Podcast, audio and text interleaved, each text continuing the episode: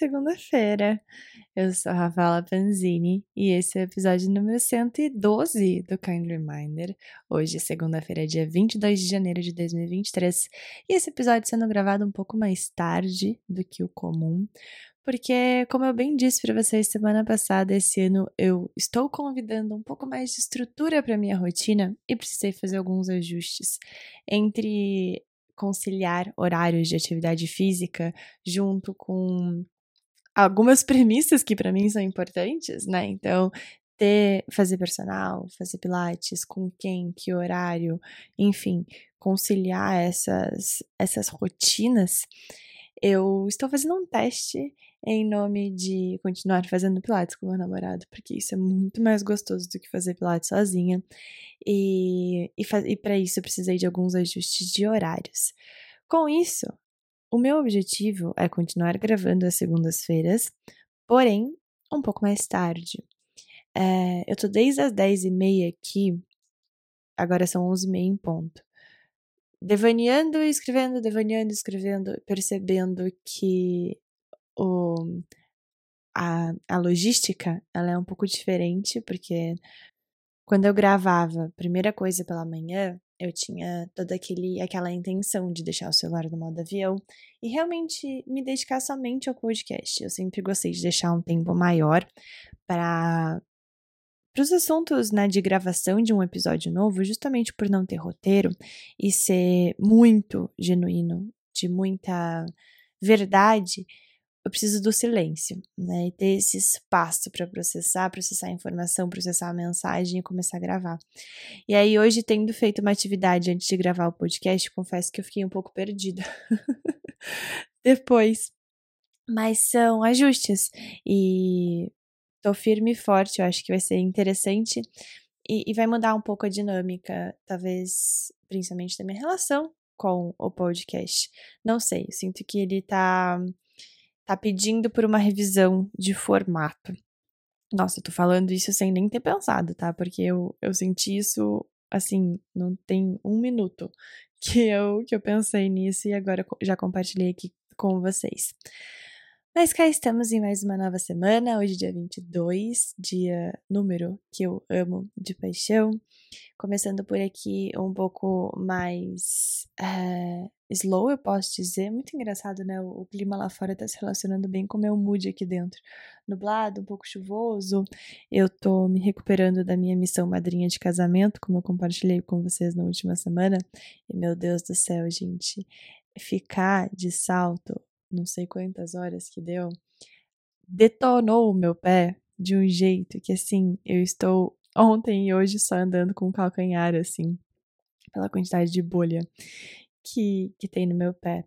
Mas eu posso dizer que valeu cada segundo, porque tá com as pessoas que a gente ama, celebrando o dia, o dia mais importante da vida delas, é, não tem preço, assim, sabe? E e putz, eu posso dizer que foi um baita lembrete, ou um baita kind reminder do que verdadeiramente importa. É, nossas conexões, esses momentos, essas histórias, estar junto, ir antes, é, fazer movimentos durante a semana que fizessem com que essa história durasse mais, né? Então, estar com a noiva antes de ir para a igreja e depois durante a missa e no pós e aquele momento só dos padrinhos antes da festa, essa conexão, esse contar a história. E aí ontem, depois todo mundo, entre aspas, começou a sobreviver, a gente se encontrou à noite na casa dos noivos para comer uma pizza e para falar sobre como tinha sido o evento e essa resenha, sabe? E nossa, como foi gostoso, mesmo com o pé estourado, andando só com o calcanhar bem manca, assim. Ai, essas, essa, esses momentos eles preenchem a alma e eles realmente me lembram do que verdadeiramente importa. Que são essas conexões, que são essas relações. É, essas histórias, sabe? Essas brincadeiras que são criadas, essas piadas que só quem tava entende. É... Isso para mim não tem preço. Eu acho que o senso de estar pertencida num grupo de amigos, né, num grupo tão íntimo que te conhece de diversas formas, não necessariamente é, pelo pelo que eu me expresso, por exemplo, aqui no podcast, é um recorte da Rafaela. Então, tem pessoas que me conhecem de diversos outros recortes, de diversos outros contextos, e, e, e poder cultivar esses momentos, estar de verdade, assim, é muito gratificante. É, eu amei ser madrinha e acompanhar nessa né, jornada de ser madrinha durante o, o casamento, o pré, o pós. Isso enche meu coração, assim, é uma é um título de honra por aqui que eu que eu acredito que tenha cumprido muito bem, modéstia à parte, mas fiquei emocionada e me emocionei de lembrar, porque essa, esses momentos valem a vida, assim. Então, com esse final de semana que foi intenso, de muitas emoções e, e, muita festa, ontem foi um dia de mais recovery aqui, e hoje tá sendo um pouco mais nessa pegada também. É, eu, semana passada, tive uma conversa com uma amiga minha, que inclusive trabalhou comigo e com a Paty quando a gente tinha escritório. Ficou com a gente, se eu não me engano, por um ano e que eu já comentei dela aqui outras vezes, que foi a pessoa que me introduziu a expressão kind reminder, e a Cami. E conversando com a Cami, hoje ela em um outro contexto profissional e eu também em outro momento, mas os assuntos nos unem e bem-estar é um deles, trocando com ela sobre a minha ótica, a visão que eu tenho sobre bem-estar nas organizações, o bem-estar nas empresas, que está muito associado com o bem-estar individual. Eu levantei para ela e a gente trouxe, começou a discutir sobre um ponto que eu achei muito pertinente compartilhar e dedicar um episódio só para esse essa pauta. Uma vez que eu até postei no Insta essa semana, o Wellness Journey, é, no Insta do Kind Reminder, a jornada de bem-estar né? E essa jornada aqui eu identifico diversos, diversas fases, né? Digamos assim. Porém, eu até fiz questão de colocar na legenda que a jornada em si ela é única no sentido de o que significa cada uma dessas fases. É único. Então, eu começo lá com questionamento, incômodos, descoberta de possibilidades e por aí vai. Se você não viu esse post, eu recomendo que você dê uma olhadinha no arroba. E a questão é a definição, né? Questionamento, por exemplo, nesse primeiro ponto da The Wellness Journey que tá no post. Questionamento. Questionamento sobre o quê? Essa definição do que é o questionamento, ela é muito particular para cada um. Da mesma forma que os incômodos, o que incomoda, é muito individual. Depois, descoberta das possibilidades, aí entra o que eu quero dedicar esse episódio a, que é a questão da personalização quando a gente fala de descoberta das possibilidades para trazer bem-estar. Eu até sigo, né, quando a gente fala da jornada aqui de, de bem-estar, com testes, depois a gente se compromete com aquilo que faz bem, enfim, porque já trouxe esse tema outras vezes, o quanto é comum a gente encontrar receitas de bolo e modelos prontos de definição de como trazer bem-estar. E aqui eu vou convidar o meu lado mais professoral para fazer um pequeno lembrete, mais um lembrete, que o bem-estar, é, como ciência, objeto de estudo, ele tem duas frentes, a frente subjetiva e a frente objetiva. Acho que é importante a gente lembrar disso aqui, que já foi dito no Kind Reminder, mas quero reforçar. A fonte objetiva de bem-estar é o bem-estar intrínseco a todo ser humano. Então aí a gente encontra o sono, o exercício físico, o divertir, né, dar risada, alimentação, são fontes de bem-estar intrínseco à nossa espécie, ou seja, que vão promover a nossa sensação de estar bem, por consequência melhorar a nossa saúde.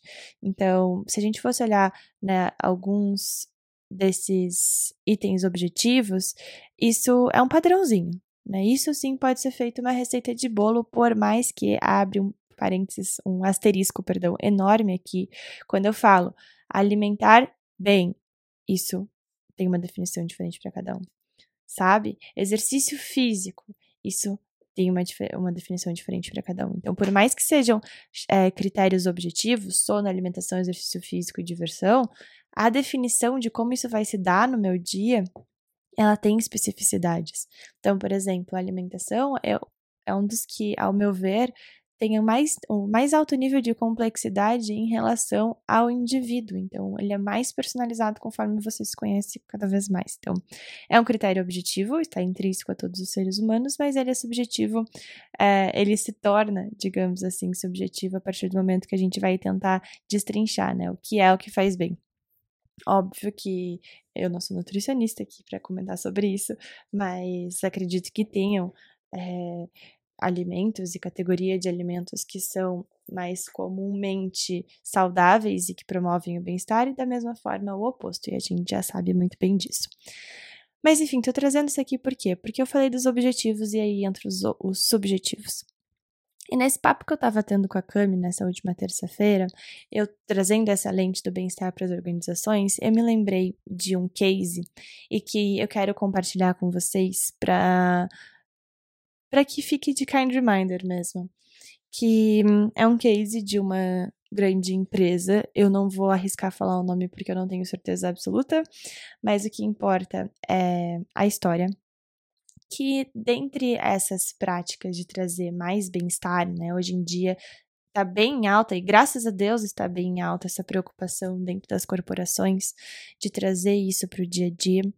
Mas dentre essas práticas, é, dentro, dessa, é, dentro dessa iniciativa, eles propuseram uma prática de ter uma hora por semana para todos os funcionários é, se dedicarem a uma prática de cultivo de uma horta.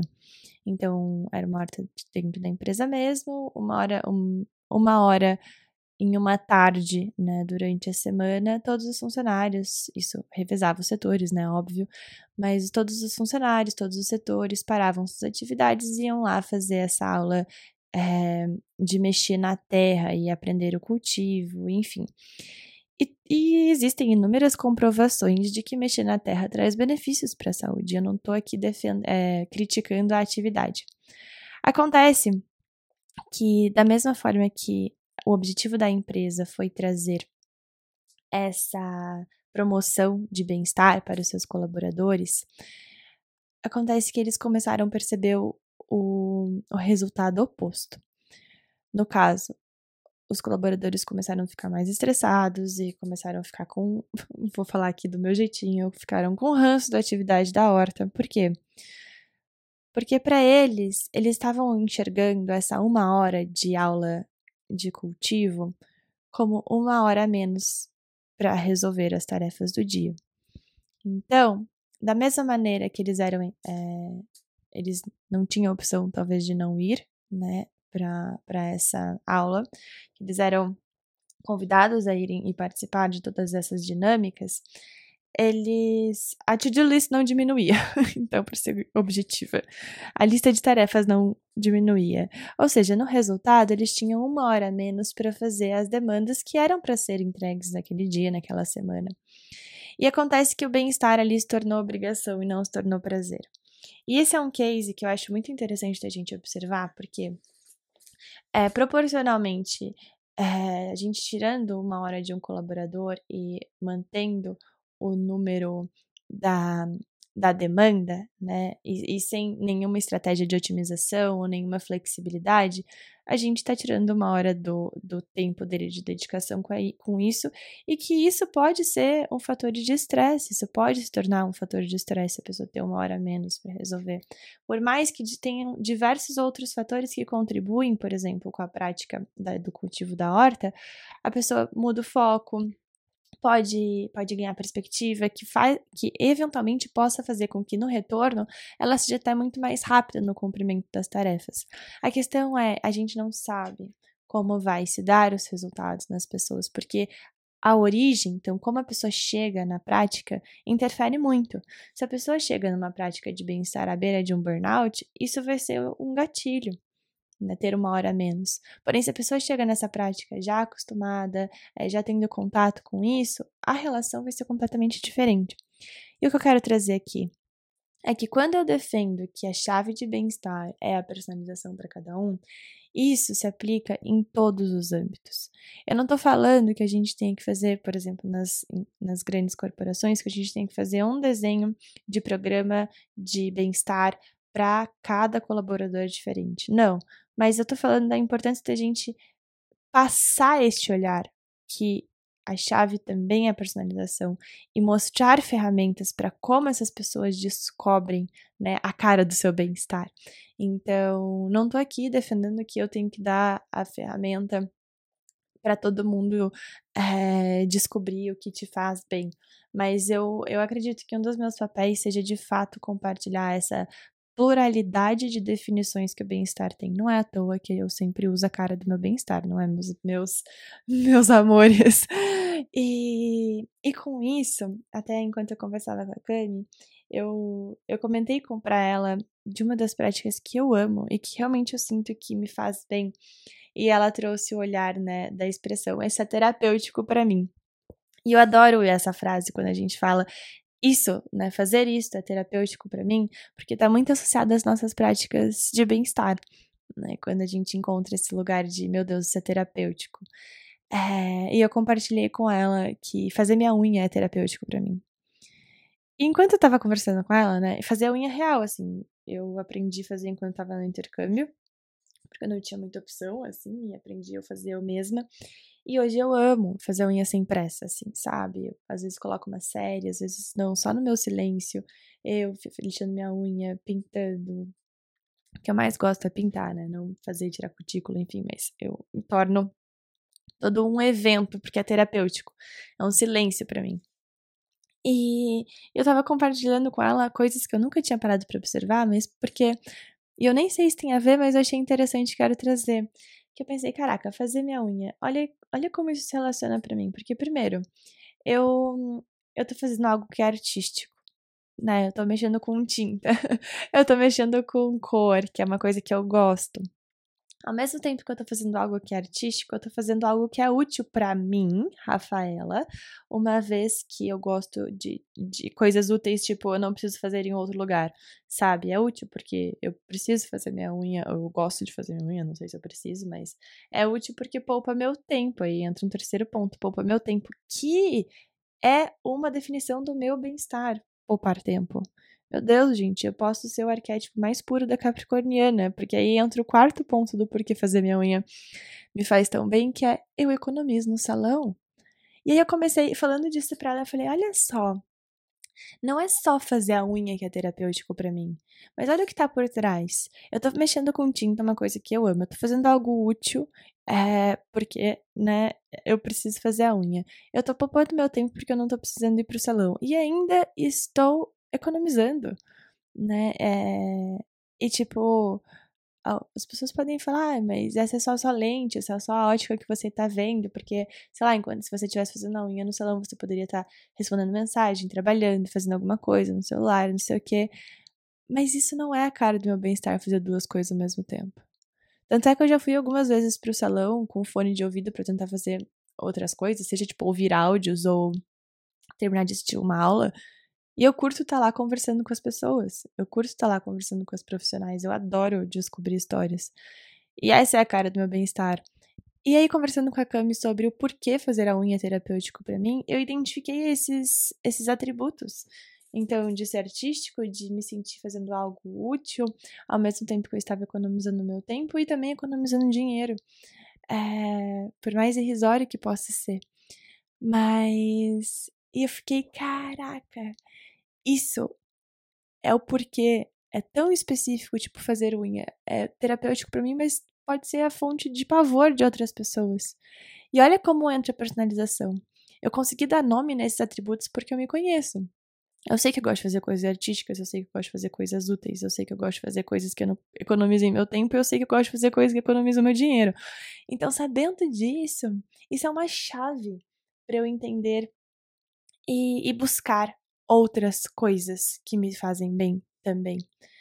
E vocês sabem, eu repito, não é fazer yoga e meditação no sol nascer. Isso não é a única fonte de bem-estar na nossa vida. A gente precisa identificar a cara do nosso bem-estar e esses atributos, que às vezes esses atributos eles se manifestam em outras atividades. E aí a gente expande nosso repertório daquilo que faz bem. Fez sentido? Foi um bom lembrete?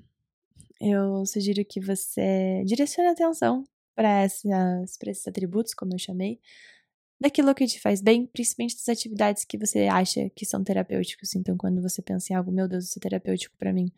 Sei lá, caminhar no parque é terapêutico para mim. Por que, que é terapêutico? Porque eu me sinto fazendo exercício físico, que eu gosto, é, eu tô em contato com a natureza, eu ganho eu expando meu horizonte a não olhar mais, sei lá, pra uma parede, igual eu fico agora, né, dentro do meu quarto olhando pra uma parede. Eu gosto de caminhar porque eu consigo olhar para longe, e isso me faz bem, me dá a sensação de mais espaço, de mais liberdade. Mas enfim, é, eu convido que você olhe para os atributos daquilo que hoje você sabe que te faz bem, em busca de expandir o seu repertório das coisas que te fazem bem. Beleza? Meus amores, a gente se encontra na próxima segunda-feira. Eu espero que um pouco mais adaptada da minha parte com os horários. E se ainda não tiver 100% adaptada, que eu vá me adaptando. Fiquem com Deus. A gente se encontra na próxima segunda-feira. Um beijo no fundo do seu coração.